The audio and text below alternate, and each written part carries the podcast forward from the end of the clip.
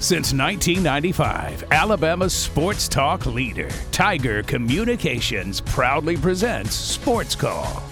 It's time to join our Sports Call crew as they discuss the latest headlines and happenings around Auburn and the entire sports world. To be part of the show, give us a call at 334 887 3401 locally or toll free at 1 888 9 Tiger 9. We're taking phone calls all show long and want to talk about whatever you've got on your mind. And now, coming to you live from the loveliest village on the plains, Auburn's first and Auburn's favorite sports talk show, Sports Call. Welcome, Auburn, into the Tuesday edition of Sports Call live on Tiger 95.9, the Tiger.fm, and the Tiger Communications app. My name is Ryan Lavoie, the host of this show. Today I've got Tom Peavy and Brooks Childress with me as we again have a shortened edition of Auburn's first and Auburn's favorite sports talk show on this Tuesday because once again, Beauregard High School basketball will be in action starting right around 5 o'clock. So we'll take you up to about 445 here on this Tuesday. It'll be our last shortened show of the week, our last Beauregard broadcast coming up today of 2023. Of course, we'll have a lot of basketball, baseball, and softball coming up in the winter and spring months in 2024. But again, our last shortened show for that reason of 2023. Again, uh, we'll be with you till 4:45 today, and of course, we'll be talking a lot of different things in the football world uh, as we continue to count down to National Signing Day, which is now tomorrow. And so we will be having uh, a good time for a full show tomorrow to tell you about all the commitments, all the national letters of intent signed, and hopefully, if you're Auburn, a couple more flips. Uh, so we'll be talking a lot about that tomorrow, and we'll talk a little bit about it today for sure. And this shortened show, we do have Justin Ferguson of the Auburn Observer on still, as he does each and every Tuesday on uh, this Tuesday at 3:30. And so uh, we'll have that coming up here in about a half hour. And of course, we want to hear from you on the Orthopedic Clinic phone line at 334 887 3401 locally or toll free 1 Tiger 9. Again, Ryan, Tom, and Brooks with you here on this Tuesday. We'll start with you, Tom. Good to see you again, sir. I hope your weekend was well. And uh, again, great to see you on this Tuesday. Yeah, glad to be back. Uh, wasn't able to be here yesterday due to uh, uh other uh, things I had going on, I guess you could Engagements. say. Engagements. yeah. So, uh, party. yeah. Fat Daddy's Christmas party. So uh, yeah, we had a had a good time with that. But uh, the weekend was good. Uh, the weather was crappy. Uh, uh, me and uh, Michelle went to Fantasy and Lights and got rained on. So yeah, but sports wise, man, I haven't even had a chance to talk about the the big win over Southern Cal. just an incredible, incredible performance by Auburn against a really good basketball team. So uh, excited there and still trying to keep an eye on all the recruiting stuff going on. Uh, obviously, Ryan Smith is a big one that everybody is is got their eyes on right now. Ryan Williams. Oh, Williams. Yep. Uh, Ryan Williams. Um, I, I, thought I, I thought I, I thought I misspoke that way as soon as I said it. Ryan Williams. Uh, was here at the basketball game. Seemed like he was having a good time. All the students chanting his name, and don't know if they're going to be able to flip him from Alabama or not. But they sure are dang trying. And uh, yeah, excited about it. We'll we'll take those first steps towards all of that tomorrow with uh, National Signing Day, and hopefully things go smoothly and you don't have any of the surprises that have hindered Auburn in the past. Yeah, hopefully the the script is flipped. Uh, there's a couple of surprises in Auburn's favor. Yeah. Hopefully. Uh, there's a, a, group of about four or five kids that that Auburn is waiting on decisions from that are very much involved. A couple of five star guys.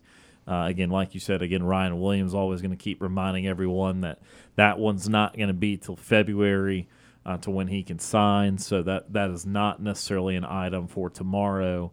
Uh, but but certainly something to be keeping an eye on throughout this process. So yeah, no, a, a lot of guys still. Uh, again, a, a, handful of very important players making decisions tomorrow, and then of course Auburn trying to make sure that there's no uh, surprised with the guys they do have already committed.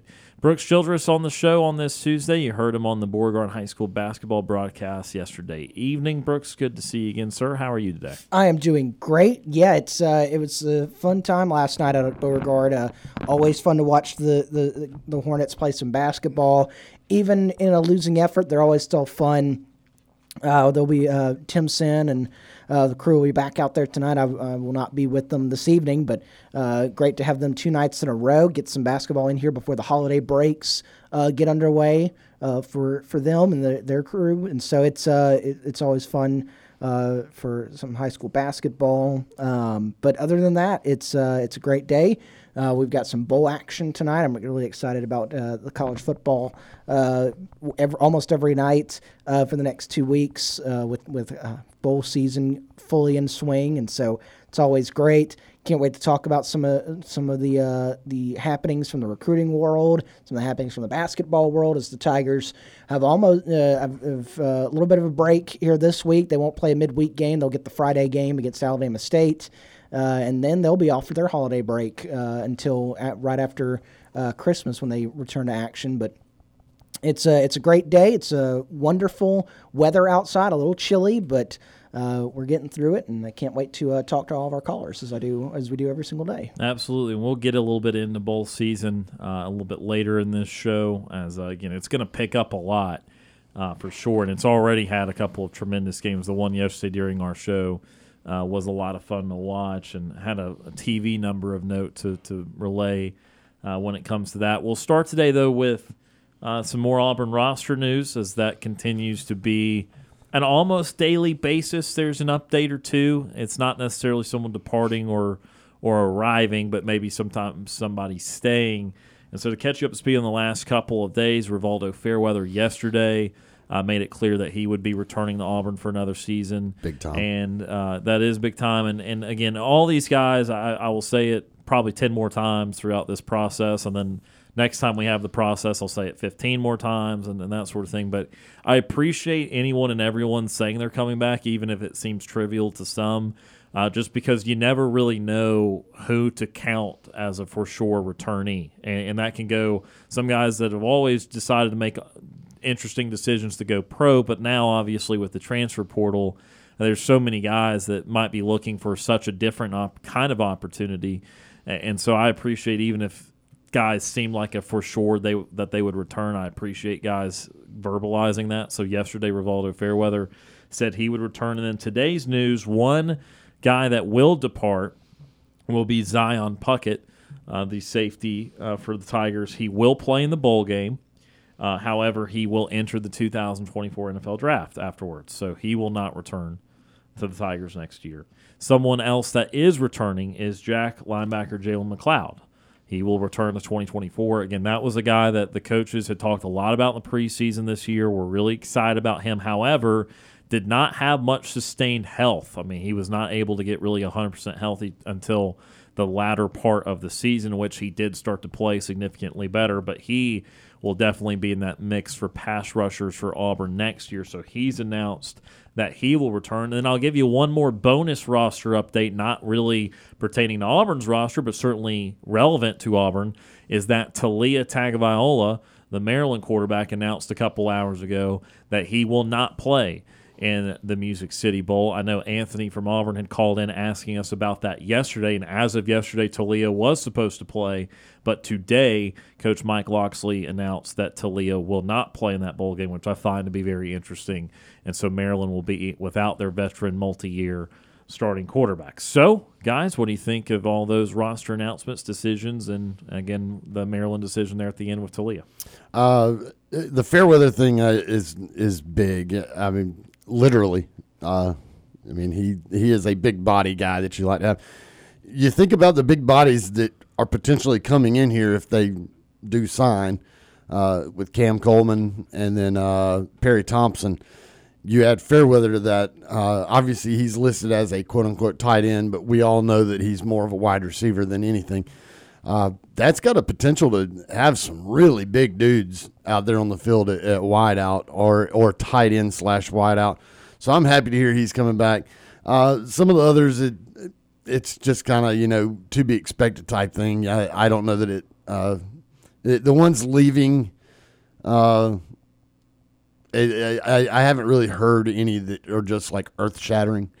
I think the most significant one would still probably be for transfer portal guys, Javarius Johnson. Yeah, exactly. And then Puckett and uh, certainly Marcus Harris for the Harris, going pro. yeah, Harris, is- Harris, is, you know, electing to go pro. That's a that's a loss, but you know that's that's it happens. I mean, that, those are the things that happen.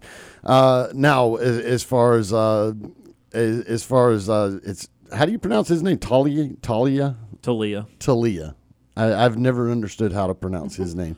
I- Taulia. I, I think there's still a couple of variations of Okay. it, but I've been I've been pretty confident in Taulia for a long time. Taulia. Okay. Uh, well, him opting out, I, I mean, obviously that's big news because I mean he's a really good quarterback, and uh, you know, anytime you go into a bowl game and you're facing their backup, but then again, that, that could be bad because you, I don't know who their backup is, but I mean, I'm assuming there's probably not a whole lot of tape on him, and so. Yeah, it does. That kind of throws your game plan in in because I mean you know what to expect from from one quarterback, and all of a sudden you get the other one uh, you would have to think that it's probably a step down uh, from their starter, so that should play in Auburn's favor. But like I said, when it comes to game planning, I mean, if it's a quarterback that you don't have a lot of tape on, then uh, that that could be a challenge. So uh, kind of interesting to see. But again, uh, you know, in the world of college football, that's where we're at with all these guys uh, declaring to, uh, they're skipping out on bowl games uh, and big time star players uh, opting out of bowl games. So I don't like it, but it is what it is. I don't like it, but I understand it because you these guys are looking at millions and millions of dollars on the line, and they go out there and blow their knee out.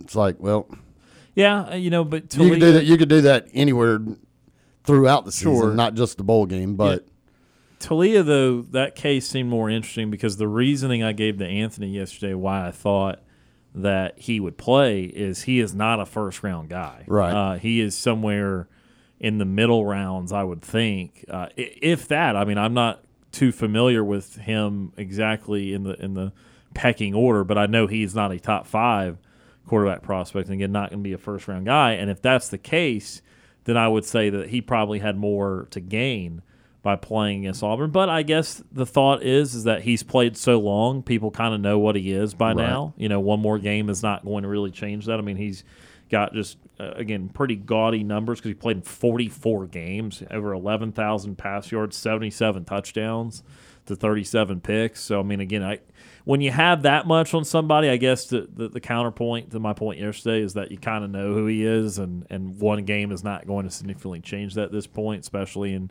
just uh, you know kind of a, a middling bowl game, not sort of some championship environment. So, uh, you know, I guess it makes more sense w- with that, but still, I think that you know he with it not being a, a high draft pick, I would have probably played, but. Uh, again, to each their own, and, and we'll see how it works out. Certainly, as you said, though, Auburn will be facing just a completely different type of guy. But uh, Brooks, turning it to you again, a couple of returnees for the Tigers there, guys like uh, Jay McLeod. Uh, you also have Zion Puckett uh, leaving, and uh, again the Taulia news. Yeah, I mean, in you know the, the roster news for, for the Tigers, um, it's like Tom said. There, when, when you're looking at the guys that are are leaving, there's never there's not one outside of uh, you know, when when you're looking at transfers. There's not really one outside of Javarius Johnson that you're like, oh my gosh, that that's kind of a you know you're like uh, that that kind of hurts a little bit. Um, obviously, some of the guys go into the draft. Um, that you know, as Tom said, it happens every single year. It, it does. It, it never. It, and you know, I don't want to take away, even though it happens every single year. It's never a fun thing to hear when when you get a guy leaving early, especially a guy that can contribute. Um, but uh, you know, I, I think it's it's something that you you look at the the work that the the recruiting uh, have been uh, the the guys have been doing recruiting on the defensive side of the ball this year, and there was a stretch there uh, that you were getting you know s- several recruits uh, committing in a row. Uh, for for this Tigers team, they were all defensive guys, and they were all pretty pretty highly rated defensive guys. And so you you look at the, the defensive side of the ball. Um, I, I think that th- this Tigers team is is you know is going to be set up well in the future and coming up here next season. Um, with Taulia, uh, it it's it's a little baffling uh, because, like you said, Ryan, he- he's not a guy that's projected to be a high draft pick. Um, maybe he he gets picked up as like a project quarterback somewhere. Um, but also, you know, he, he may be a guy, and you know, I have no I have no basis for this. This is just me me spitballing out here. Uh, but maybe he's a guy that goes to the NFL and kind of changes positions, gets a you know they, they try to move him around to you know to a wide receiver type of thing. Uh, or something, and Well, I don't know if he's athletic enough to do that personally. Uh, well, I mean, maybe he's I'm- decently athletic, but he's he's about like his brother. I mean, he he can run a little bit, but I, he is not some Lamar Jackson type of guy. Yeah, well, I'm, I'm just saying if he wants a chance in the league, I mean, you, you got a you got a guy that could, you know, you, you maybe could could change position or something like, uh, you know, in, but you know, it, it's it, it's it is a little baffling that he is uh, he is stepping out. I was looking at it uh, on their roster. I think the next guy up would be uh, Billy Edwards, who is a transfer quarterback that came to to Maryland from uh, Wake Forest and he's uh, he hadn't gotten a lot of snaps this year. I think it's he's gotten a couple snaps in two games that were kind of blowout games, uh, but he's a he's a guy that's going to step up, probably be the guy because the other quarterbacks on the roster, you have a true freshman and you got two redshirt freshmen on the roster that have not seen a lot of play time either. Uh, and so this this Tigers team is going to have to you know get into that film room, especially the defense, and, and figure out what you got uh, coming in at quarterback at the quarterback position for, for Maryland. So it does give you a little bit of a wrinkle. It, it does give you, but it also gives a wrinkle to Maryland because it's like you you weren't uh, up until you know I guess probably a, a couple days ago really because I'm sure that uh, he went and told uh, Mike Locksley and the staff that he was not going to play a couple days ago before announcing. Um, but it's it throws them a wrinkle too because now they got to prepare a new starting quarterback for uh, over the next week and a half, two weeks with a Christmas break in between. Uh, so it, it's it's a little bit of the, of the same uh, for both sides. The defense has to adjust to a new quarterback being back there, a new skill set being back there, but also the other team has to adjust to having a new starting quarterback there, especially a guy like you said, Ryan, 44 games at, at Maryland. Uh, you know, a, a, guy that was their starting quarterback for the last couple years, last few years. Uh, now you're you're without him all of a sudden, and you've been and it's not like you had a whole off season to get ready for it either. It, it's you didn't have a spring and a summer and a fall camp to get ready for it. You've got a week and a half with a Christmas break in between to, to get ready for, it. and you're not even preparing the whole time at your own place. You get a few practices this week there, and then your next practices are going to be after Christmas in Nashville, and so it's a it's a lot. So it, it's a difficulty on both sides of, of the uh, for each team when, when you have a guy like this uh, opt out when it's you know it, it's kind of a baffling situation. Yeah, and look, I, so couple, couple things to wrap up on Taulia. Yeah, he he is not being listed in anyone's really top ten QB prospects that I'm seeing. So Yeah. it, He's not his brother. yeah, it very much could be a guy that is undrafted, uh, even. So that's befuddling. And then I did. There was a draft profile that did slap a 40 time on him, and he, as of his last 40 speed, he was 4.83, which is not NFL speed at all. So uh, again, he, I don't I don't know if he's got an NFL future. Let me put it that way. So I am a little bit surprised by this, but we'll see uh, if he can get on a practice squad or something. Anyway, for- Somebody must be telling him something if he's opting yeah, out. people people lie. People lie. So, uh, you know, I think that when you're looking at it from Auburn's perspective in the bowl game, I think it's. I, I could see why someone would be a little disappointed because you want to go up against a established college quarterback. That's certainly understandable. I look at it as a a little bit of an opportunity because and a little bit more of a true transition into the next season. I don't really care as much about the confirmation or lack thereof in this past team. This team went six and six. It's not really about proving that this team had more in it or trying to say that a, a, bowl win is going to all of a sudden turn the season from a meh season to a good season. I don't I don't think it has anything to do with that. I think it's about getting this mix of guys, most of which are going to be back because a couple of the guys that are not going to be back are already opting out. Not many, but a couple. And you're going to have the majority of your guys returning and that sort of thing. I think it's a more so about the opportunity for these guys to kind of deal with more of a game week scenario. Like this is more of like, hey, you're going to play a team like Cal early in the season next year. Okay, and I know you know Cal a little bit because you played them last year, but you're dealing with just a couple weeks of practice because you don't have a bunch of tape on this kid on, on the quarterback that they're going to end up playing. You're going to have to kind of do your own scouting and, and do your own planning and practice on you, focus on you to a degree. And so I think that it's maybe a better and more clearer transition into trying to move on from this 23 season to 24 because it's going to be more it's going to simulate more of a next year situation. That might be Maryland's quarterback next year. It might not. It may, but I know it wouldn't be Taulia. And then for your if you're Auburn, you know you're you're trying to plan for a guy you haven't seen much. Well, that's much more like how it's going to be early next year because there's going to be guys you haven't seen much tape on. So uh, I like that part of it for sure. And again, I, I didn't think that.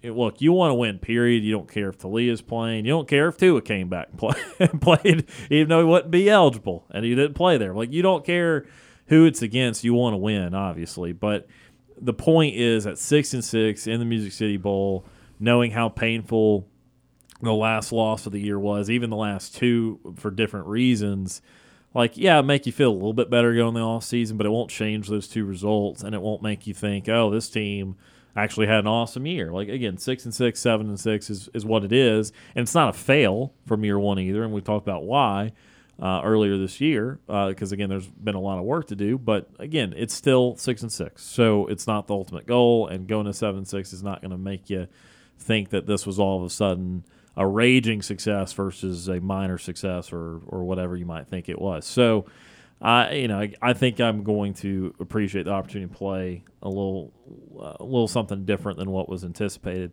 Another minute or two, then we'll have to take our break. Get to Justin Ferguson at 3:30. Again, uh, our shortened edition of the show day will end about 4:45. Also, want to ask you guys: there was uh, one more bit of roster news for Auburn today and it's that there is going to have to be news at some point. I know that's incredibly vague, but that Jarquez Hunter is undecided for next year. He's going to play in the bowl game, and then he's going to make a decision whether I, I, believe whether to either go to the NFL draft or return to Auburn. So, your guys' thoughts on Hunter, his impending decision, and how big of a priority would it be for Auburn to keep him? Um, priority. I Mm, I don't know about priority. Obviously, you want to keep him because he's a hell of a good running back. But you look at the stable that's behind him. I I don't think that you drop off. Just uh, you, there's not a drastic drop off if you lose him. So priority, yeah, you want to keep him, but I mean, you it's not uh, of the utmost priority to keep him because you are very comfortable with everybody else you have back there in that backfield. Um, so yeah, I mean, I hope he comes back. But yeah, it's. Uh, I feel good about whoever's back there right now, though. I mean, Damari's great. Battie is great. Cobbs is great. I mean, they've got some backs. They've, they've got some horses in the stable. Yeah, I think that, and, and I think that's something that w- was very positive. And I, I know there, you know, a lot of people didn't. Uh, it, it, was, you know, beginning of the year when the, the uncertainty if Jarquez was going to play or not uh, hit. I think that's one thing that a lot of people had questions about was the running, the rest of the running back room because I think we all knew that they were you know touted backs. We just didn't know because Jarquez got the majority of the carries coming into this season. Um, and so when when you, Jarquez was out for those uh, couple games at the beginning of the year, I think you got to see that running back room shine a little bit more, and uh, the guys behind him uh, shine a little bit more. Now Jarquez got it going as the, the season went on, and you, you saw the back that he could be, and uh, that that he you know he is. And so obviously, I'm, I'm with Tom. It would it's a guy that you really do want to keep uh, because he is such a talented running back, and just a, a veteran presence back there uh, to to keep uh, to be in that backfield. But if for some reason he were to decide to to move on uh, and not return to Auburn uh, next year, uh, it you know you've got three guys that are that that can carry the rock fairly fairly well back there and you know, when, when you've got a, when, you know, we're going to get it solidified tomorrow with the, the signing class, when you've got this class of wide receivers coming in and you add the, the three guys, uh, if you take Jarquez out, you add the three guys that are still in that running back room, um, you've got a lot of good stuff for Payton Thorne to work with if he is, in fact, the guy going into next year. Uh, and, and you got to start feeling a little bit better about the, where this offense is going into year two if he frees. And, and running back, of course, is the position where, again, we'd have to – again go through the doldrums of where exactly Hunter's draft stock would land because again I don't think that would be incredibly high either. But with running backs, there's just a pitch count, man, and like there's just there's a there's an ability to take a certain amount of hits and then most guys start declining. And that's why if there's usually a doubt at all these guys go ahead and go because again, the, you don't you we we've had the conversations all year long. Like it's it's been a topic on the show multiple times. Like NFL running backs, they don't last long. They are not built for durability, uh, and, and, getting to thirty is a big accomplishment, and still being a, a worthwhile running back. There's only a, a, few guys that do that, and so.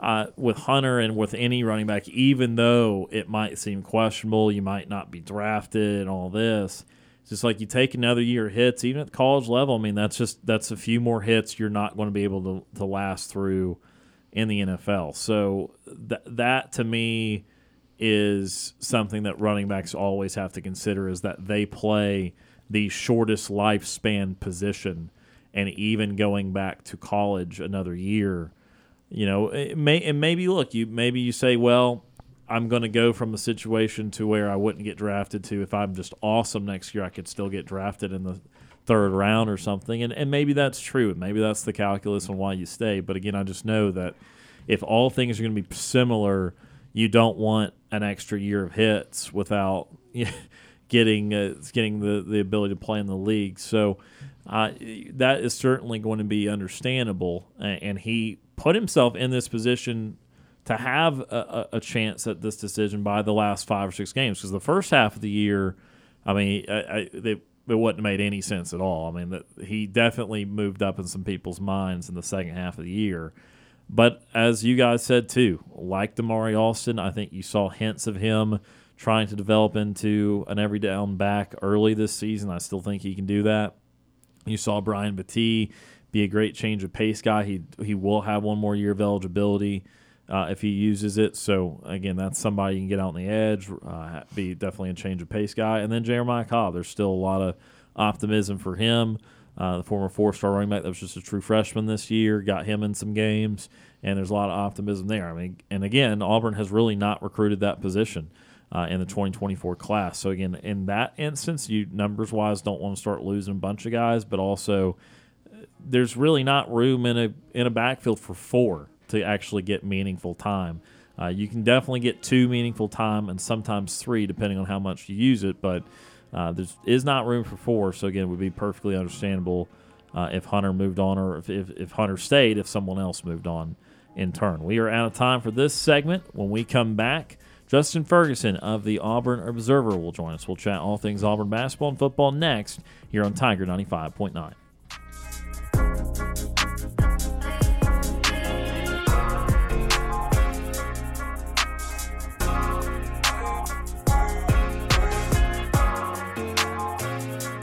Want to know how easy it is to listen to our show? All you have to do with your Amazon smart device is say, Alexa, play Sports Call Auburn. This is Phillip Lolley, former Auburn Tigers football assistant coach for the 2010 National Championship team, and you are listening to Sports Call.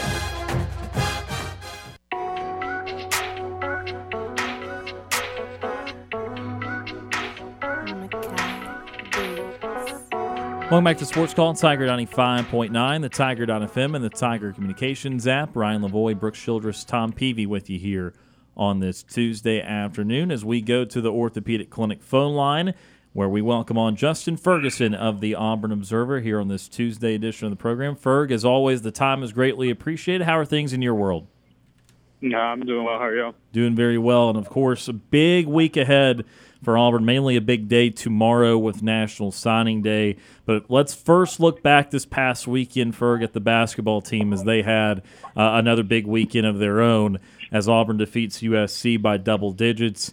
Uh, another great environment, Neville Arena. Again, surprising to those outside of the Auburn basketball sphere like Yahoo Sports. Uh, give us a, a little bit on, again, the vibe in that arena, how it compares to some other big games, and again, what what this Auburn offense continues to do well with.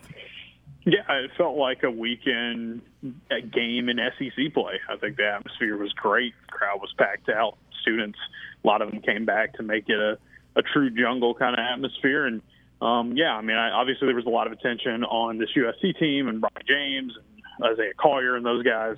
A lot of NBA uh, national attention on this game. And I, but I mean, I think the big thing was is just Auburn was the better team and played like it for pretty much all 40 minutes, um, and, and took advantage. I mean, it was just kind of is kind of what Auburn is, is right now. Um, this is a team that goes you know 10 or 11 deep pretty much every game. There's not much of a change or a drop off between the starters and the reserves. And when you play a team like USC, where it is all run through that backcourt of Collier and of uh, you know uh, Boogie Ellis um, and those guys, you know it makes it easier for a team like Auburn to do some of the things that uh, that make them you know who they are on, on the floor, and uh, they were able to play deep. Uh, they were play, able to you know crank up the pressure against that backcourt um, and create some turnovers and some things with the crowd behind them. And so I mean it was it was it was vintage Auburn basketball this year. Um, we've seen this team win a number of games like this, and uh, you know at this point I mean they're just beating really good uh, basketball teams that you know you know with ease right now. Um, and you know USC's had some issues obviously, and, and Virginia Tech and some of these other teams, but when you when you take when you're consistently you know covering the spread uh, and uh, and looking good on both ends of the floor really helps your computer ratings. It really helps uh, a lot of the numbers, and um, you know that's why I think Auburn, even though they're not in the human polls yet, has a ranked team because of those two losses. Um, you know that's why that's why the numbers are really really like this team. I mean, there's something to be said for for playing your way and and taking care of business against quality opponents. Uh, how fun was it to see Dylan Cardwell be more than kind of a bona fide hype guy? And I mean, he had just an incredible game against Southern Cal.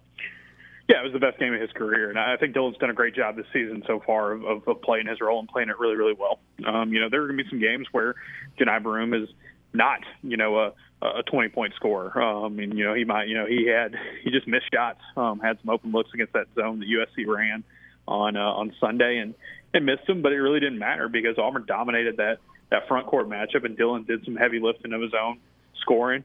Uh, and, and I think Dylan's just done a great job this season as a senior of, you know, knowing his role, knowing his strengths, knowing his weaknesses, and playing to them. Um, this is a guy that rim protecting and rim running, he is he's very good at it. And he's a great athlete, um, plays with great energy on the floor. You know, he's not going to have to play heavy, heavy minutes, so he can go in and go kind of full speed the whole time. Uh, and played, you know, just I mean, it was just a wonderful game for him on both ends of the floor. You know, best game he's played as a Tiger. And again, like you know, I thought Johni played well. You know, outside of the shooting, um, but you know, it, it's kind of like what we're seeing with Aden Holloway and Tre Donaldson at the at the point guard spot. If you are guaranteeing that you're going to have a real weapon at the five all game long. It's not very many college basketball teams that can say that. There's usually a clear drop off between their best big man and the guy who's coming in to replace him. I think that gap's pretty, pretty shrunk pretty much for Auburn, you know, for the last few weeks because I think Dylan deserves a ton of credit uh, for playing a playing a great brand of basketball, knowing who he is, and uh, Auburn is doing a good job of you know kind of unleashing what he's good at uh, on the floor, and that is, like I said, rim running and rim protecting. He's he's, he's excellent at it coming into this year, Ferg, as you know, Bruce Pearl was concerned uh, about some aspects of the defense. Where it, it, seems to me that Auburn had has passed a lot of tests in that department. Of course, USC yeah. certainly brought a lot of great guards to the table. What have you thought about Auburn's defense and, and what they have continued to do well? I think the big difference here is the fact that Aden Holloway and Tre Dawson have both gotten better as defenders uh, from the from game one to game ten.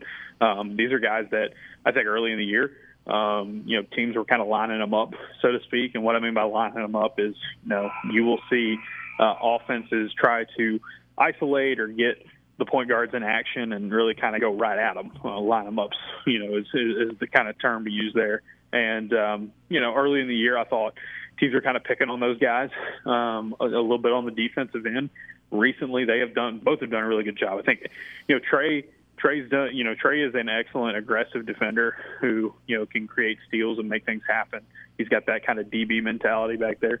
I think Aden's gotten a lot better as a as a defender over these last ten games, and you know, even when they get beat uh, off the dribble, and even when you know they leave some open openings, I think Auburn's done a much better job being a defensive rebounding team this year and a, a really good rim protecting team. So if you get past those guards, well, they're going to have to contend with a really good front court around the rim. And so I think this team has got great chemistry. We see that on offense with the amount of ball movement they have, the crazy amount of assists they play with. I think see it on defense. So these guys are locked in, they're communicating, and they're and they're helping each other out. So, you know, this this defense is is you know it's it's not a it's not a complete like strangle you kind of defense. It's not a defense that is going to, um, you know, have this crazy high turnover rate uh, every single game. Um, but I do think they just they have weapons and they have depth and they don't get worn out, and, and, and that that makes them a pretty strong defense over 40 minutes. And, and Justin, you, you touched on the the uh, point guard play there with Holloway and Tre Donaldson, but you, talk about the crazy stats that they've been putting up these last couple of games, uh, going from mm-hmm. Atlanta to, to Huntsville now to, to Neville Arena the last three against quality opponents too. Yeah, against three teams that are either NCAA tournament teams from last year, or you know, a lot of people thought they were going to be NCAA tournament teams this season. Um, yeah, last three games for uh, the, these for for the two point guards. And remember, these are the two youngest players on, on the rotation too. Um, you know, this is, I think, uh, it's the Aden Holloway and Tre Donaldson. Tre Donaldson have combined for 78 points, 25 assists, and two turnovers. And that is phenomenal point guard play. Um, and you're getting that from two really talented young guys. And I think what we're seeing is is we're seeing you know, a five star point guard really come into his own. And then you have a guy in Tre Donaldson who is playing, I mean, phenomenal basketball. But, you know, why have we seen this from Tre Donaldson? I think a lot of it is due to the fact that this is his this was his first full year, first full off season where he got to just be a basketball player. You got to remember this guy was an SEC caliber football player. Auburn signed him to play both sports. You know, concentrating on just one. He's getting more playing time this year. He got a full off season to kind of you know compete for the job.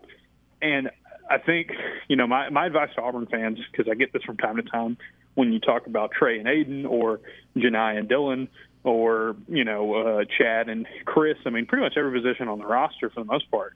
You know, you, you'll sit here and people will say, "Well, why isn't this guy starting over this guy?" or "Who's better between those two guys?" I don't really think it matters that much because they are going to play pretty evenly. They're going to play deep on the bench, and it's it's the fact that you know I wouldn't get hung up on who's the better player. I think you would I, I would I would much rather focus on the fact that like hey Auburn's going to have a really quality player on the floor at these positions for all 40 minutes, and it is rare to have that in, in college basketball. Uh, and, and I think Aden and Tre play off of each other really, really well. I'd like to see them kind of play on the floor at the same time uh, a little more often. But when you have Denver Jones playing the way he has over the last few weeks, I know KD had a tough game against USC, but he had been on a hot streak as well. Um, it's kind of like if you, if it ain't broke, don't fix it. Um, those two point guards are just playing out of their minds right now, and uh, you know if you if you have that kind of depth and play from your from your point guard again all 40 minutes, that's a weapon that not very many teams are going to have, and it's going to put you in a great position to win. And turning the page to football, Ferg, obviously tomorrow a big day for the program as they look to uh, solidify and strengthen a top 10 class. Uh, from what you're understanding with the program and, and feeling uh, with the optimism, uh, is Auburn continuing to be optimistic that they're going to end up flipping a couple more guys, or uh, is there anyone in particular they feel good about committing to them tomorrow? I think there's a couple of guys to keep in mind uh, for tomorrow, and I think Auburn's going to get one of them, um, maybe more, but I wouldn't know which one to pick. But you look at it tomorrow specifically, obviously all eyes are going to be on KJ Bolden, right? KJ Bolden is uh, been committed to Florida State for a while. Auburn has remained after him the whole time, you know, all throughout this season, and they are going to take it all the way down to the wire for him uh, and try to, you know, flip a five-star DB that I think is one of the best safeties I've ever seen coming out of high school. He's just got phenomenal film, phenomenal tape. Um, he's got everything you want. He he looks like a guy who could come in and be a SEC starter right away at safety, and we know Auburn's going to have to be replacing a couple of those this year. So it's a big pitch there uh, for KJ Bolden. Uh, there's two guys at Florida to keep an eye on: LJ McCray and Amaris Williams. McCray is the Florida, you know, both those guys are Florida commitments on the defensive line. McCray's a Florida kid. If I had to bank on which one of the two is a lot more likely to flip, it would probably be Amaris Williams uh, from North Carolina. Auburn really, really likes him. This is a top 100 prospect, top 50 in some circles, a really elite defensive line prospect. Auburn needs those guys. The fact that they're still on the hunt for both of them this late in the game is a good sign. I think if you get one of them, you're thrilled. If you get both of them, you throw a parade. Um, and then KJ Bolden, like I said, is another guy that Auburn's going to go down the wire for. And then this guy's not going to commit tomorrow. Um, it doesn't sound like, uh, but Cohen Eccles, uh, offensive line prospect, four-star guy that Auburn's been after for a while. Decommitted from Texas A&M not too long ago. Uh, sounds like he is going to, uh, you know, sign later in the week on his birthday. Um, so he will be one that you might have to wait on a little bit more. But you've got about four or five guys out there right now that Auburn's got a chance to flip. You flip one of them, you've got a real shot at the top 10 class. You flip more than one of them, it could be a phenomenal class, even better. But I do think the the hard work, a lot of the hard work's been done already. Um, keeping these guys in the boat that they have committed is going to be big, and uh, yeah, you'll get some. You'll get a little old school kind of Auburn signing day feel tomorrow because um, they're going to make some runs at some guys to try to flip them and and get back to what Auburn should expect year in and year out, which is you know top ten, top twelve caliber classes, stacking those over time. That's what that's like the bare minimum of what you need uh, to compete for a championship in this conference, and they're, they're, this will be a great first step. I, know a, lot of eyes are going to be on the wide receiver recruiting because there's a chance that uh, that Auburn may land one of the top uh, one of the top, if not the top, wide receiver groups in the entire country. Uh, but Bama has really turned the heat up on Perry Thompson. Is there any concern that there could be a, a signing day surprise not in favor of Auburn when it comes to Perry Thompson? I'm never going to say never, but I do think Auburn doesn't feel as uh, concerned as maybe some fans do at this point. Um, you know, you still want to kind of lock in and, and, and make sure everything happens. I mean, it is it is one of those things where it's like if you're Auburn, you can't you know you can't sit here and and say like, hey, you know, we're going to try to flip all these guys and not expect anybody not to flip your dudes. Um, and so I, I think Perry's going to be one of those guys that um, people are going to be waiting and keep an eye on real closely until you know he uh, he, he signs on um, on Wednesday, whatever you know that looks like. But I don't, you know, from what I can gather, I don't think Auburn's overly concerned of him flipping. But I mean, there's always a chance because it's it's Alabama, it's Nick Saban, it's it's elite recruiting. Um, so you know, I, I don't think Auburn fans should be deathly afraid of a flip. Um, but I mean, the possibility could still be out there for sure, just because um, you know nothing's really nothing's really set in stone until they sign. He's Justin Ferguson of the Auburn Observer joining us today on the show. Ferg, we'll close with this: the bowl game coming up here in a, in just over ten days or so. I know this will be our last conversation of 2023 with you, so wanted to ask you about that news that Taulia Tagovailoa will not be playing, and uh, just what Auburn is is hoping to be able to accomplish in that game. Yeah, I mean, you know, I thought with Auburn's secondary being in flux before this game, I thought that was a potentially troublesome matchup because you know Maryland throws the ball around a ton, and Auburn would be you know changing some things up you know at the in the defensive backfield. Um, now we know that um, you know Taulia is not going to be playing in that game. Maryland, I mean, he's been Maryland's quarterback really the last four years. Their backups don't have a ton of experience. They're still going to throw it around. They still got real, some real good receivers. I, I think and this is just you know don't don't you know don't say that this is me guaranteeing a win or anything like that for Auburn, but I do think if you look at the two rosters, um, they were comparable going in. I think Maryland's gotten hit a little bit harder with opt outs and uh, guys you know going into the portal than Auburn has. Auburn should have a better crowd at home. I mean, you can see why this line's kind of growing to around a touchdown uh, for Auburn, especially with the news that Tagovailoa is not playing. And so Auburn's going to have to play a good game to win. Um, they're not going to be able to just kind of walk in and breeze through it uh, by any means. And you know, it, it, let's let's let's be honest. You know, this is this is an opportunity to beat a team that went to a bowl game, and like I think Cal's the only one you did did that with this year. So it, it's an opportunity for sure. And I think Taulia not being in this game, I think, is going to you know make an impact, um, especially because that was going to be a, an area where um, they might have a clear advantage because of the way Auburn's having to change up in the secondary now kind of a little bit more even uh, with the news that uh, you know the guy who leads the Big Ten all time in passing yards isn't playing in this game. He's Justin Ferguson of the Auburn Observer joining us today on Sports Call. And Ferg, again, give our listeners a rundown about these next couple weeks at the Observer with all the different things to keep track of. Yeah, so I mean, we've got uh, the roster tracker is going to be in full swing tomorrow. Every time there's a guy signing, you know what they're bringing in, all that. We'll we'll kind of keep an eye on all that uh, and keep track of everything that could be going on. Uh, we'll, you know, we'll have some signing day coverage later in the week. Uh, our buddy Christian Clemente of uh, Auburn Undercover is going to join us for our podcast later in the week. So a lot of great recruiting info there for our subscribers. We'll be able to get. And then yeah, basketball. We got basketball this weekend. Um, you know, got some. Uh, you know, get, you know, got uh, a lot coming in with bowl practices and interviews. You know, I'll be up there in Nashville uh, next week, so it's going to be a ton of stuff going on. It's a great time to sign up. auburnobserver.com. It is $5 a month or $50 a year from now to the end of December, uh, just our little holiday special that we're doing. So it's perfect time to sign up, perfect time to give a gift subscription uh, because we're putting out a ton of stuff here, um, you know, over these next couple weeks on Auburn football and men's basketball. Well, Justin, as always, we, we certainly appreciate the time with you today and, and throughout the year. We wish you a very Merry Christmas, a Happy New, New Year, and we look forward to talking to you again uh, in 2024. Absolutely. We'll be waiting for it. Thank you, guys. Yes, sir. That is Justin Ferguson of the Auburn Observer joining us today on Sports Call. We've got two or three minutes left here in the hour. Uh, we'll have kind of a, a, long break coming up, so we'll keep it right here. Uh, again, a shorter edition of the show this afternoon, getting off air about 4:45 for Beauregard High School basketball, which starts right around five o'clock. Also, want to remind you of the holiday schedule, as we just alluded to with Ferg. Uh, no show next Monday, obviously, with Christmas, and a best of show on Tuesday. Again, some selections of the last few months, uh, different interview segments, that sort of thing. Uh, so that will be a best of show on Tuesday. We'll return to normal Wednesday, Thursday, and Friday of next week, and then have another day off for New Year's uh, that following Monday. So the next two Mondays will not have live shows.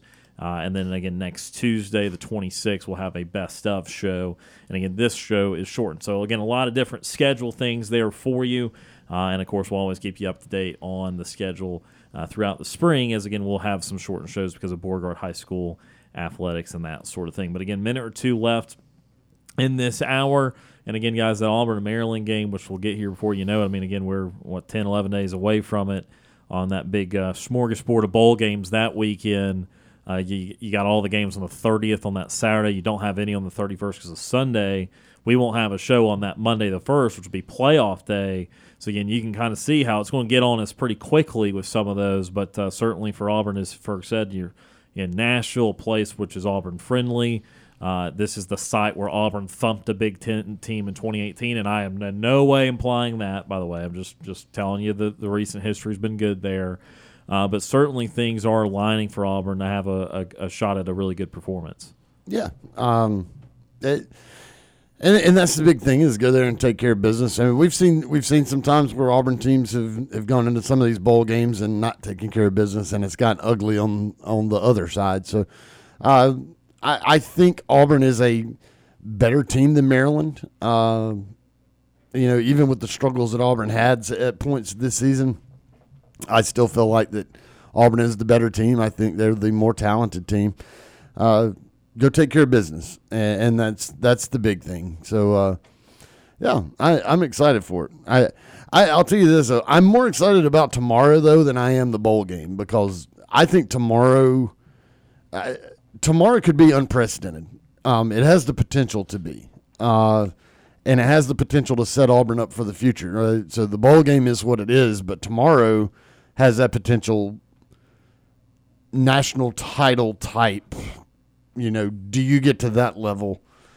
We're not there at the bowl game, but tomorrow could set the stage for few years down for for huge, huge things. And uh, I, I, keep just seeing cryptic things that just it kind of gets me excited. Like uh, a little bit ago, Damari Austin, but very cryptic. He just said, "Source, trust me," and he's been one of those that's been like, eyeball emojis with recruiting and everything. And so it's like, what is he talking about? You know, is Auburn actually going to land KJ Bolden? I mean, is that really going to happen to go along with this wide receiver class?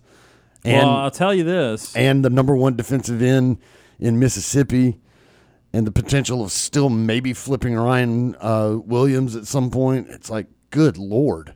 Like, wow.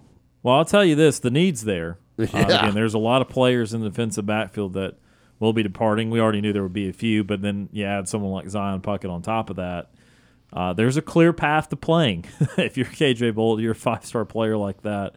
Uh, there's a clear pathway for you from a very uh, early onset there. So certainly will be in people's minds, and that will do it for the first hour of this show. Again, reminder: a abbreviated hour number two up until about 4:40 or 4:45 is coming up next. If you want to give us a call today, 334- 887 3401 locally or toll free 1 Tiger 9. Sports Call returns after this end of hour timeout.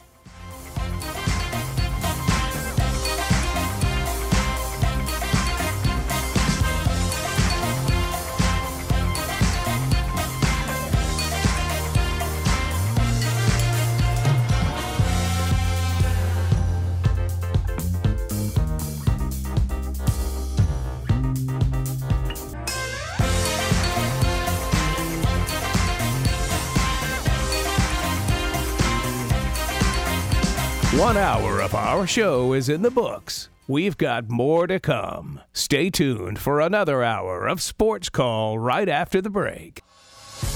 Since 1995, Alabama's sports talk leader, Tiger Communications, proudly presents Sports Call. It's time to join our Sports Call crew as they discuss the latest headlines and happenings around Auburn and the entire sports world. To be part of the show, give us a call at 334 887 3401 locally or toll free at 1 888 9 Tiger 9. We're taking phone calls all show long and want to talk about whatever you've got on your mind. And now, coming to you live from the loveliest village on the plains, Auburn's first and Auburn's favorite sports talk show, Sports Call. Second and final hour of Sports Call starting right now. Tiger 95.9. Ryan Lavoie, Tom Peavy, Brooks Childress with you here on this Tuesday edition of the program. Again, reminder that we will be getting off air in about 40 minutes or so, as we'll have Beauregard High School basketball to get to, girls and boys starting right around 5 o'clock. So, again, we'll be able to take your phone calls the next half hour plus, uh, and then we'll be getting into the waning moments of the show today. Wanted to get to some bowl action so far this year. Uh, we saw another really good bowl game yesterday, Yeah. uh, which, again, that's you just never know which ones are going to be the ones that you think about and the ones that entertain you the most. And on the docket is usually, uh, admittedly, not an Old Dominion in Western Kentucky bout uh, to be forthcoming. However, that game kind of perfectly encapsulated why we still have the amount of bowl games that we do, and I also have some TV numbers this past weekend to back some of this up too. But it was twenty eight nothing. Western Kentucky put on uh, had their third string quarterback in because Austin Reed didn't play, and their first guy turned over like three times. Yeah, he's terrible. And then this kid came in, slinging it around a little bit. Momentum started to change. They blocked the field goal. They scored. They forced overtime after being down twenty eight nothing. They blocked the field goal in overtime, and ended up winning. And then to see that quarterback's face, I mean, just start bawling after winning the game. Not like yes, he bawled during the game in a different way, Bawled but like he started to cry, bawling after the after the game was over. And again, that just felt good to me because it's nice to see that how much some of these kids and teams still do care, even about a bowl game that, in our minds, one of the lower matchups of bowl season. It ended up being one of the best matchups. I'm already going to tell you that's going to end up being one of the best ones. So that was a lot of fun to see. And then the TV number I wanted to read to you. Don't always focus on ratings, but I think this is compelling enough for the show today. So these are from Saturday's offerings. Uh, shocker that the Shield won the day. 4.7 for the Pittsburgh Indy game, 4.4 for the Denver Detroit, 3.9 for the Minnesota Cincinnati. Uh, and then you had their their game day coverage and that sort of thing that d- did well. But you had neck and neck. These these three all within 0.1, 0.2 of each other rating wise. North Carolina, Kentucky basketball. I don't know if you're aware. It doesn't get much bigger than that in terms of brands in college basketball. UCLA, Boise State uh, in the LA Bowl, and in the Cure Bowl, Miami of Ohio and App State. That's right. 1.3 for Carolina, Kentucky basketball. 1.4 for UCLA, Boise State. 1.2 for Miami of Ohio and Appalachian State. And oh, by the way, the Celebration Bowl between Howard and Florida A&M did better than Kansas and Indiana basketball on CBS. 0.9 for Howard and Florida A&M, 0.8 for Kansas and Indiana. Again, by the way, two of the biggest brands in that sport. So these so people are watching it more than college basketball, even though that these are the smallest bowl games out there. Again, they're literally day one bowl games. And you get stories like yesterday from Western Kentucky where the third string quarterback is crying after leading a 28 point comeback. That's why we do this, folks. That's why we still have all these bowl games. That's the best thing I can point to to say this is why we allow 80 teams to play at bowl games for stories like that, for stories like JSU Yeah. getting their first ever bowl appearance and winning. That this has been a really nice start to bowl season, in my opinion. It, it has, and, and that game yesterday, yeah, starting out twenty-eight to nothing, and uh, Western Kentucky just, I mean, they're turning it over every single time they have the ball. It just it, that game was about to be just ugly, turn it off and go away. I, I think a lot of people may have turned it off and gone away from it after it was 28 to nothing. And then all of a sudden, you missed, uh, you know, the incredible comeback if you did turn away, uh, turn away from it. Uh, third string quarterback, he comes in and he just starts leading them down the field. And then, goodness gracious, that receiver, number 17, made like two just unbelievably ridiculous catches. And he almost had another one that he dropped, or he tried to like one hand backhand catch it. Uh, and it and almost had that one, but uh, you know, just for to watch that team just keep fighting like that and get it down to the end and uh, end up, you know, blocking. They blocked two field goals, including the one in overtime, and so then they got the ball back and end up kicking the field goal to win in an OT. That was a fun game. That, that and I mean, I would personally never sit down and go out of my way to watch Western Kentucky play Old Dominion. but hey, it's bowl game, and it was interesting. And that gum, if you didn't watch that, then you missed a hell of a game. You missed Yeah. a very, very entertaining football game with some very entertaining plays. I would go out of my way to watch it in a regular season. You put it on. I know you would. Man. You love action. You love Fun Belt. It's it's awesome. Um, yeah, I mean it, it it hasn't been a bad start to bowl season, uh, and it it gets uh, it, it continues to just get better as you get more teams into it. But you know, uh, you, you look at the the games from Saturday. That Jacksonville State Louisiana game was fun down at the uh, in the Superdome. Um, you you had the the flood that was in Central Florida at that App State Miami Ohio game that was just had a billion turnovers, a billion well Yep. a billion fumbles is I what I should 10? say. I don't yeah. know if they were all turnovers, but yeah, I think they fumbled ten times combined. uh, and, and it was just you know it was who can hold on to the ball the longest at that point who could win that football game. Um, you had Jerry Kill getting mad at at, at, uh, at New Mexico's AD. Oh yeah. Uh, Jerry Kill's always mad at somebody, and that that's one of the, it, it's hilarious. Well, I mean, his last name is Kill. I mean, sure. Just as long as he doesn't actually live Uh, up yeah, to. exactly. Yeah. Uh, uh, you had late night uh, Shreveport, Louisiana action. Um, why is that game kicking off at like eight fifteen in, in Central Time? I don't know. Uh, getting you know nobody wants to be up that late. Nobody is up that late. Speaking of turnovers, Cal felt like they turned it over about eight million Yeah. times against that one. They were on a backup quarterback, and And then you know, the, like you were mentioning yesterday, the the famous Toastery Bowl up in Charlotte. It was you know we were sitting there watching it uh, here in the office, and Old Dominion was just running away with it. And we're like, Yeah. ah, whatever. So you know, I went out to to Beauregard yesterday. I got there. One of the assistant principals was watching the game on his phone down uh, behind the stands uh, before the game, and I turned around and I I asked him like, what's going on. And he he told he was like, yeah, the Western Kentucky's about to tie it up. I'm like, what? What? and, and then he then you know I turned back around, kept getting ready, and then he said, "Well, we're going overtime." I'm like, "What?" Uh, and so it's it, It was twenty-eight to nothing. I know, and it's you know I, I know people complain. You know, we, you complain about players opting out of bowl games and everything and not playing in bowl games. I get it. That's that is kind. It, it's getting to be a problem, but you also you know you, you you talk about it, and I know Steve's brought this up. Is that I don't know who to root for because it's you know it, it's not the players I watch play all year. Well, they're still on your team. You still you know they're they're still your you know, your team's players. Plus, it, it, it kind of even it evens things out a little bit more on in some of these games where you know you, you look at some of these teams and you don't know what's going to happen out there. Some of the coaches don't know what's going to happen. They haven't pra- practiced with these guys uh, all year. They've been on the practice squad or the uh, the third string, um, and so it's it, it's good. It, it brings up some really interesting games. Uh, I'm really interested in tonight's game, uh, UTSA and, and, and Marshall, because UTSA was a team that was uh, a fairly decent team coming into the season. They they hit a few stumbling blocks. Marshall is what is you know the definition of 500. They're at six and six, but they're a scrappy football team. Um, it's gonna be it's so fun. I, I love bowl season. yeah. And how much does it? I, I meant to ask you this. We were talking kind of about your personal travels during the the holiday season. Yeah. Have you done like some math in your head on how many bowl games you're going to either miss part of or all of? No, because it would depress me. um, what I've actually, what I, uh, what I need to do is to figure out where I can uh, all the places that I can stream the bowl on on like and, and uh, listen, I'm gonna be doing most of the driving, so I won't be watching it because I'm, I'm a safe driver.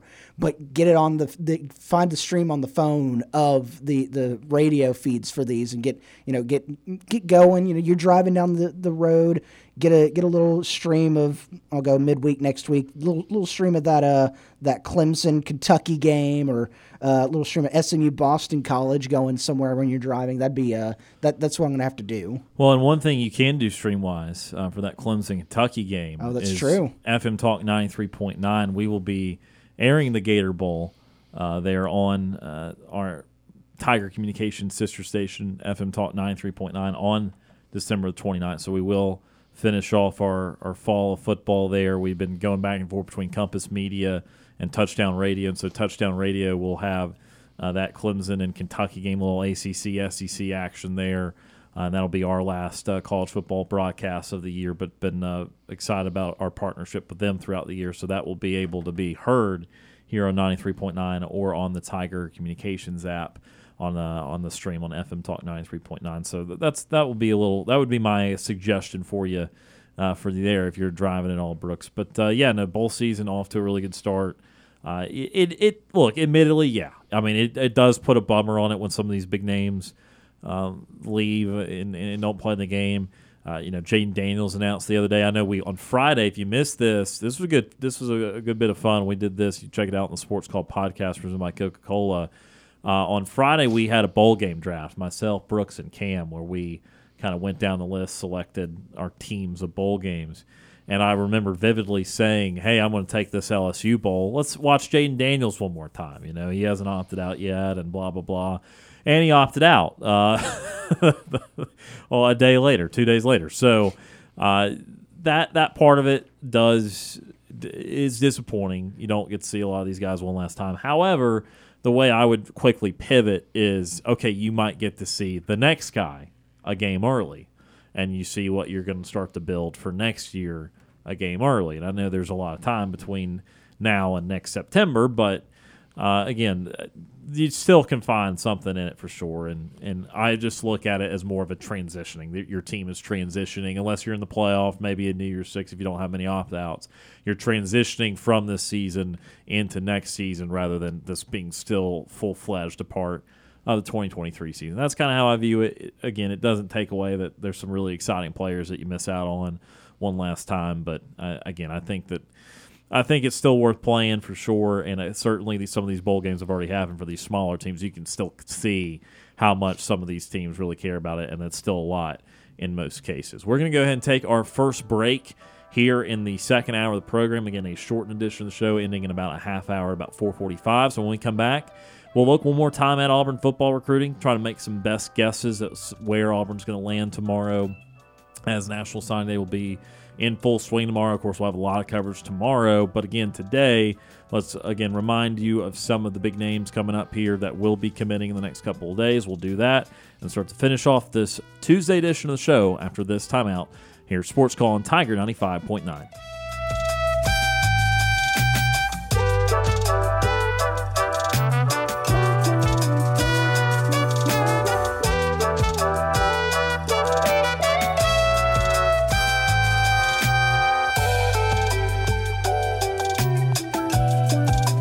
Sports Call is on the air weekdays from 3 until 6 p.m.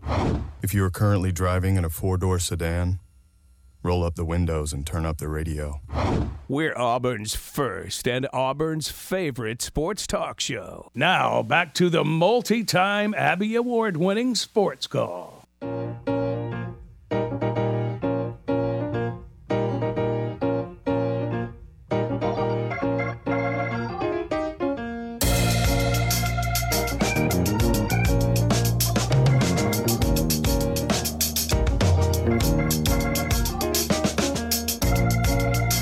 Welcome back to Sports Call Tiger 95.9, the Tiger FM, the Tiger Communications app, or if you're listening after the fact on the Sports Call podcast presented by Coca Cola. Ryan Lavoie, Tom Peavy, and Brooks Childress with you here on this Tuesday. Again, reminder that we are going to be off air here in another 20, 25 minutes, something like that, as Beauregard High School basketball has another broadcast. Tim Sin, Seth Fuller will be live there at the High for Beauregard High School basketball, second day in a row. Really appreciate them uh, for everything they're doing with Beauregard. And so this will be our last Hornets broadcast of 2023, but we'll have plenty of action in 2024 with girls and boys basketball, baseball, and softball and the like. So, again, our show will be coming to close here in just a little bit. But for now, want to go ahead and again get back to some more recruiting stuff, prepare you for tomorrow's big national signing day.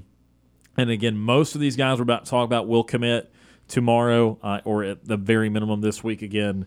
Ryan Williams, we're going to kind of save him for later because he is not going Right. to be committing in this part of the cycle. It is going to be a February. February commitment. He's lined up visit dates. Auburn's going to be last, whole nine yards. Uh, and so, again, that we will have more time to speculate and be anxious about that one.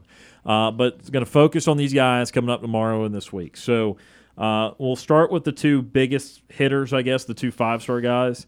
Um, LJ McCray is going to be short and sweet. I personally don't think Auburn is going to have a great shot McCray. He is the five star defensive lineman committed to Florida currently, number 23 player and on three. Uh, number th- or number 23, when I say industry rankings, the first number I'm going to tell you is always the industry ranking. However, I'm going to follow that up by saying on three's site, just as they grade individually, has him as the number three player in the entire country. Uh, 247 is the number six player in the entire country, and ESPN is number 23. It's Rivals that has him down low at 136. Uh, he would be a huge get. Auburn does need defensive lines, uh, defensive line help, excuse me. They did get the transfer from Kansas the other day, Gage Keys, Yep. trying to help with depth there. But obviously, the whole spirit of this for Auburn this whole last few months has been to build recruiting. And so McCray's a guy uh, that they're looking hard at. And I'll go ahead and give you one more. I know I was going to start with two five stars, but we'll start with the two at the same position. Also, uh, was commi- or has been committed to Florida. Maris Williams, the four-star defensive tackle. He is the number 83 player in the country, so still top 100 player.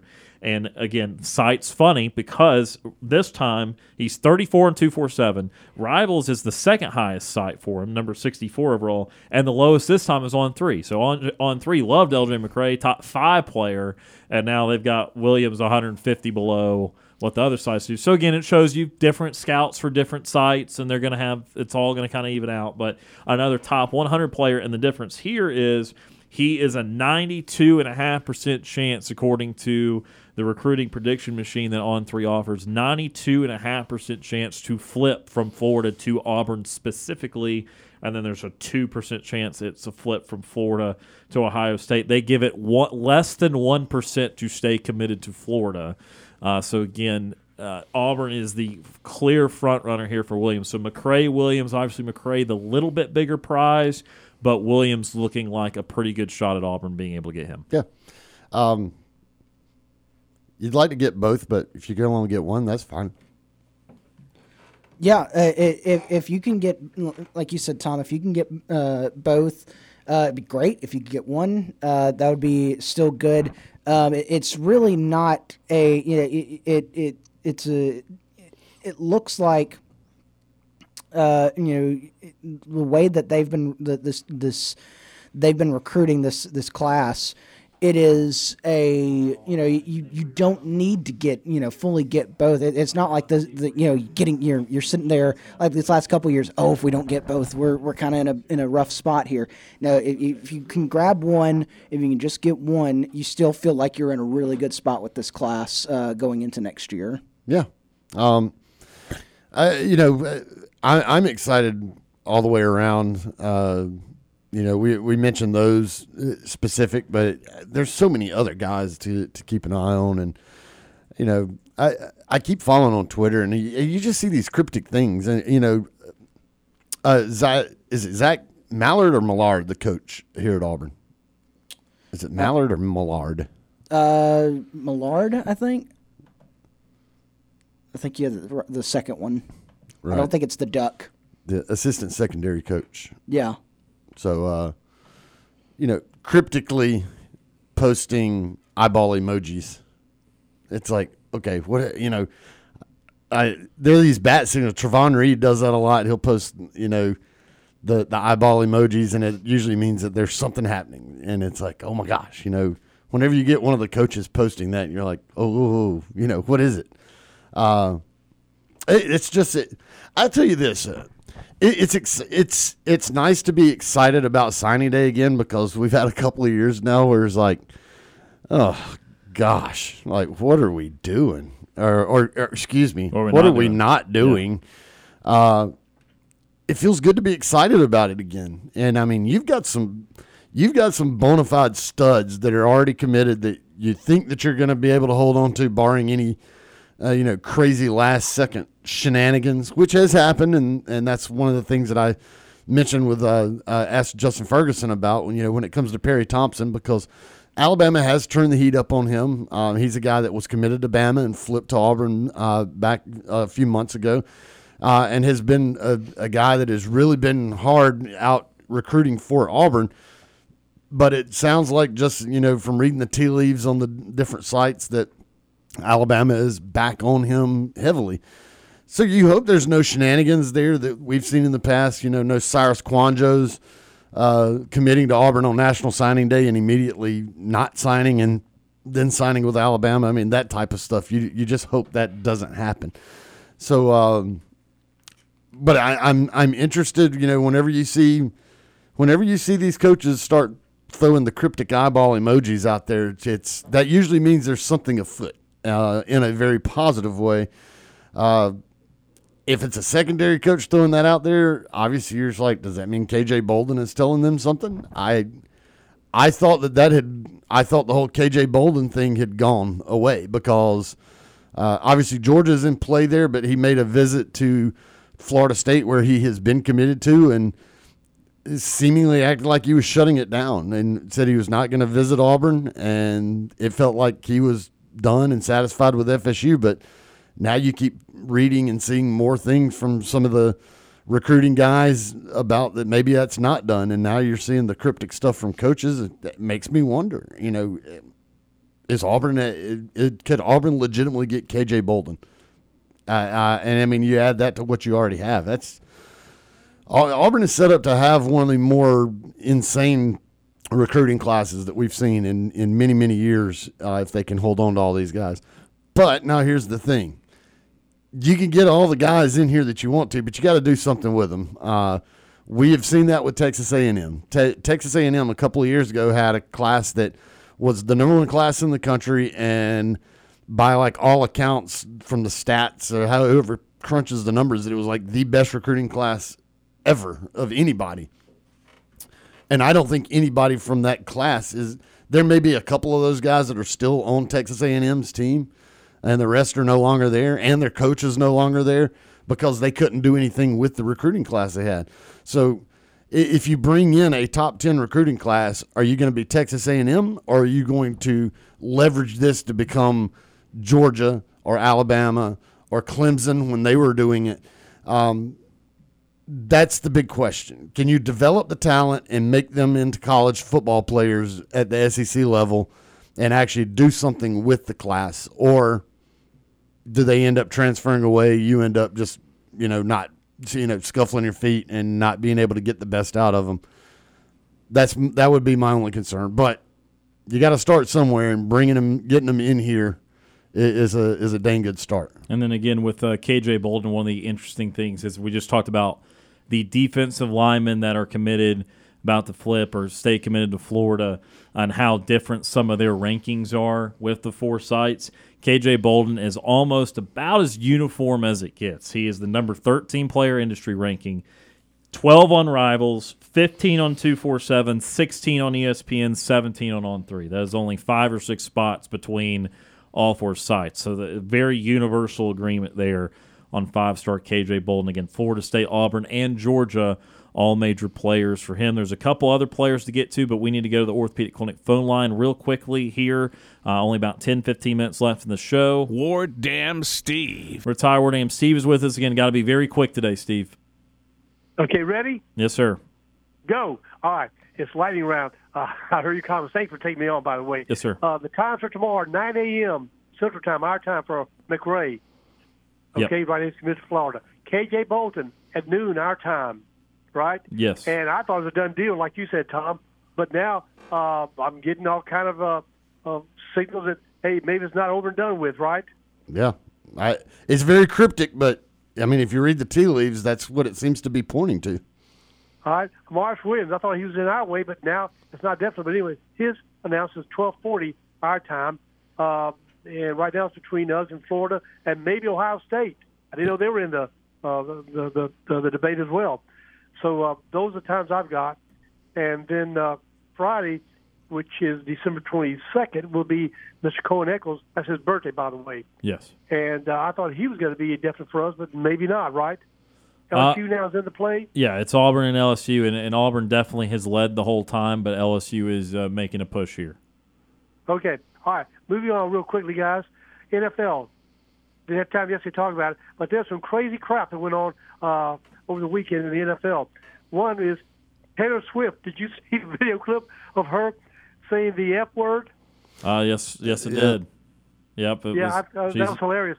But about that play, because I saw, I didn't watch the game. but I saw that part of the play uh, where the guy gets tackled.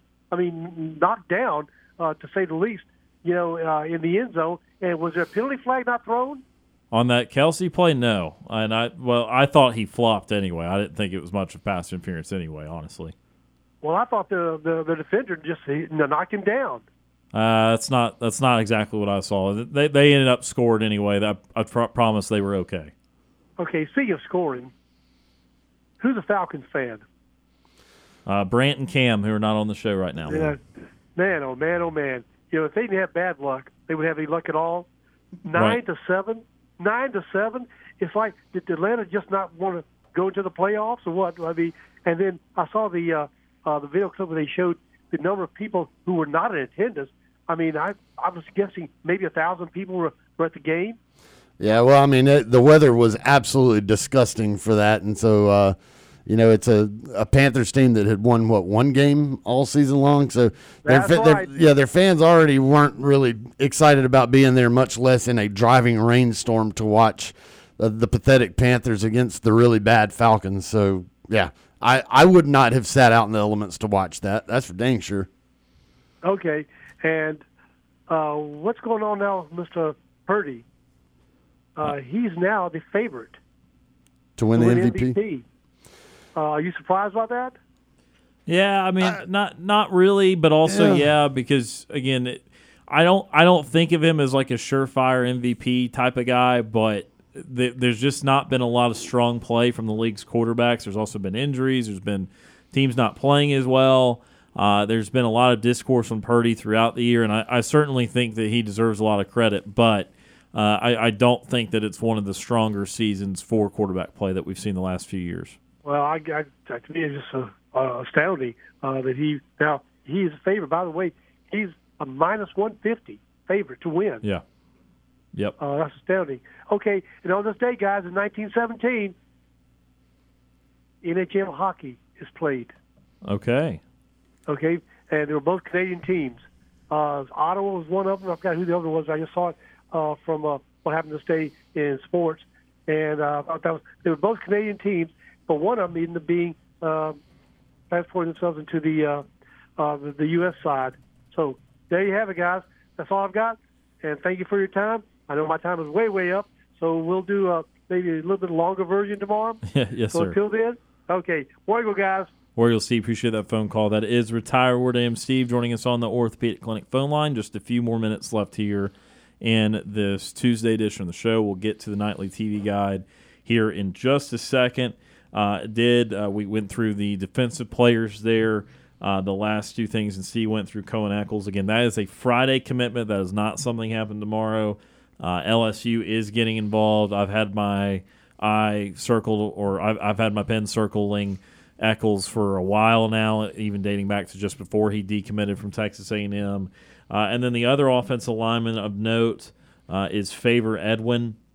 He is the lower rated of the two. He's a three star guy, 629 nationally. Usually wouldn't be focusing much on him, except for the fact that this is, again, this is an Auburn and Alabama battle. So despite the ranking, uh, despite the fact that usually you're not saying, oh, you know, that'd be a big get. If Alabama's recruiting an offensive lineman, Again, I'm going to do the offer sheet scouting that has been done on this show for a, a number of years. That hey, that's probably someone you'd still like to win that battle. Uh, that's for, uh, for especially again because it's Alabama and they have a great history with well just about every position in the last 15 years. So, uh, Favor Edwin is also someone else to watch, uh, and right now seems to be leaning Alabama, but Auburn very much involved there uh, for the Eagles landing product. Again, three-star offensive lineman Favor Edwin there. So. Uh, guys, if you had to pick one of all the guys we just talked about, and Auburn might very well get more than one, but if you had to pick just one of those defensive linemen, McCray and Williams, of the offensive linemen, Eccles and Edwin, and then of KJ Bolden, if you only could get one of the five tomorrow or the rest of this week, who do you want? Bolden. KJ Bolden. Yeah, I because well, as Justin Ferguson said, I mean he he is he is at least supposed to be a bona fide superstar. The, the other guys are good. Don't get me wrong, but uh, Bolden, uh, the hype around him and, and, what he does at the safety position is, is like superstar level. Um, if you could get him, you you get him over any of those other guys. So KJ Bolden's the one I've, I've got my eyes on. I'm gonna go Eccles because I, I, I continue to to think that this offensive line still needs work, still needs help, and you need to build that not through piecing it together with with transfer portal guys, but with high school guys. And if you get a, a really big offensive lineman uh, prospect in the in the eh, from the high school ranks, that starts to bring in other offensive linemen. That and, and you know you start to get uh, more and more big time offensive linemen see see others going to this school, and they say, oh, that's a place I can go to. And so uh, I, I continue to say the, the offensive line is, is a big need there, and so uh, I would want Eccles. Well, those are my top two. Uh, for the sake of being tie different, break, tie break. Uh, well, I wasn't even going to do that. I was just going to be different again because I think I think, think these are all great options that Auburn really needs slash wants, and uh, I think all these guys make sense. I'll take L.J. McCray. I know that it is pro- of, of all these five this is the least likely guy. So let me again put put that out there, and maybe that's why I want it because I know I can't have it type of deal. But again, let's not disrespect where McCray is rated because again, we've been focused on Amaris Williams because that's the more likely flip to Auburn from the defensive line spot. But L.J. McCray again, number twenty three nationally in the combined rankings, as high as number three on on three, number six on two four seven, number twenty three on ESPN. It's just the rivals rating of one thirty three that is knocking him down. Otherwise, this kid would be actually a little higher rated than KJ Bolden. So at least two of the sites say that. So uh, this kid is very high up there too. I think given that Auburn if you're looking at strengths and weaknesses, I do think that there is definitely opportunity open up in the secondary. Now, don't get me wrong, KJ Bolden is neck and neck. Again, that's probably again you guys took mine, so I, am just making an argument for my third real third option. But if I'm making an argument for LJ McCray, yes, the secondary is losing a lot of players, but look defensive line does need some work, and it's losing again its best asset in Marcus Harris. Again, this defensive line did not rush the passer well enough. Uh, it did a modest job in the run game, was not dominant, but did a, definitely a return an improved version from the team that we saw two years ago. Uh, however, they're still looking for a difference maker up front. To be honest with you, they got some great outside linebackers into this thing in Jamonte Waller and, and, Joe Phillips, and they certainly uh, Demarcus Riddick just from the linebacking perspective as a whole. But they still need someone to dominate at the abs- absolute line of scrimmage. And you're hoping that a guy in LJ McCray that's rated as high as number three by one of the services might very well be that guy. So uh, I would love to have him. Again, I, the caveat says if you could only have one. But I would tell you this: if Auburn landed McCray somehow, there's going to be more than one. Uh, you know, there there, there is uh, of all the guys. Again, I think that he's the least likely. If I power ranked it, I think Amaris Williams is the most likely, followed then by Eccles, uh, then Bolden as the in the middle at three, then I'd say Edwin at four and uh, McCray at five. Those would be how I power rank the likelihood of it. So if you did end up getting McCray, uh, you might have a very big day. That might be the kind of difference making day Tom's alluding to if you start going to your fourth or fifth most likely dude uh, to commit this week to you. Uh, and again, that's before whatever happens down the road there with Ryan Williams. So we're going to be covering it all tomorrow. Uh, it will be a three hour show tomorrow. Uh, we will give you all the updates on every guy that they they did get, the latest on Ryan Williams, if there is any more news and, and that sort of thing. Uh, as uh, again, he'll be committing in February, and yeah, So now, so you said uh, we were talking discussing this off there. You don't expect it to be an earth-shattering day tomorrow. correct. You think it's just going to be kind of just the norm. Yeah, I think they'll get about Amaris Williams, and they might get Eccles on Friday. Okay. That's that's my that's my prediction. okay. What's your prediction? I, I, I honestly, I think, I think there's something stirring. I think there's something special stirring. Um, I, I think they're going to get Bolden. I, I think they get KJ Bolden. I think they get Amaris. Um, I agree. I, there's not been enough talk about uh, LJ um, Williams. LJ McCray. McCray, LJ McCray. Um, not a lot of talk about him. Um, not sure. I mean, obviously he's going to be a priority because he's good, but I, I mean, it, I, it feels like they're kind of prior, prioritizing some other guys. Um, but uh, I, I, I think Bol- I think you get Bolden. I think you get Amaris. Um, I think you hang on to the guys that you currently have. Uh, I, I think it's I think it's going to be a big day tomorrow, and and I think there may be, I, I there's the potential for for getting some other flips, uh, or I'm I'm not flips, but uh, other uh, transfer guys tomorrow as well. I mean, I, there's that potential. yeah. Uh, I I think tomorrow is going to be a very special day. I, I think it's going to, uh, I think it's going to surpass the expectations of of what is currently there right now. Uh, and then, of course, it'll set up. You'll we'll see what happens with Eccles uh, when he uh, makes his announcement. And then, of course, February with Ryan Williams. But as far as just tomorrow goes, I, I think it's I think it's going to be a banner day for Auburn. Certainly hope so. Certainly hope so. And again, we'll be covering it all on tomorrow's edition of Sports Call. Final minute or two for today. Time for a nightly TV guide. Our show is about to end, but we've got you covered on entertainment for the evening. Here's Sports Call's nightly TV guide. Sports Call's nightly TV guide presented by White Claw Hard Seltzer. Brooks, what do we have? Uh, one movie pick for you this evening because there's a lot of sports on tonight. Six o'clock on FX. It is Star Wars: Return of the Jedi. Uh, not really a holiday film of this time of year, but it's still an awesome movie. One of my favorite uh, movie franchises of all times. Check that out. Six o'clock. Plethora of college basketball on for you this evening. Start off at 5:30 since we're getting off the air early on FS1. Georgetown visits Butler. Six o'clock. It is the Jumpman Invitational from Charlotte, North Carolina, as Florida takes on Michigan. Also at six o'clock in Memphis, uh, battle of ranked teams between Virginia and Memphis. Follow that up tonight at 7:30 on FS1. Mar- uh, Marquette visits Providence. Uh, and then you look around, the NBA's in action tonight, 6.30 on TNT. The Memphis Grizzlies visit the New Orleans Pelicans. Follow that up at 9 o'clock by the Celtics and the Warriors. Uh, NBA G League Winter Showcase is going on right now, 6.30 on ESPNU. College football is on tonight, 8 o'clock on ESPN. The Frisco Bowl between UTSA and Marshall. And then, of course, 8.30 tonight on E ESPN2. Jumpman Invitational continues on the women's side of things. North Carolina and Oklahoma do battle from Charlotte, North Carolina.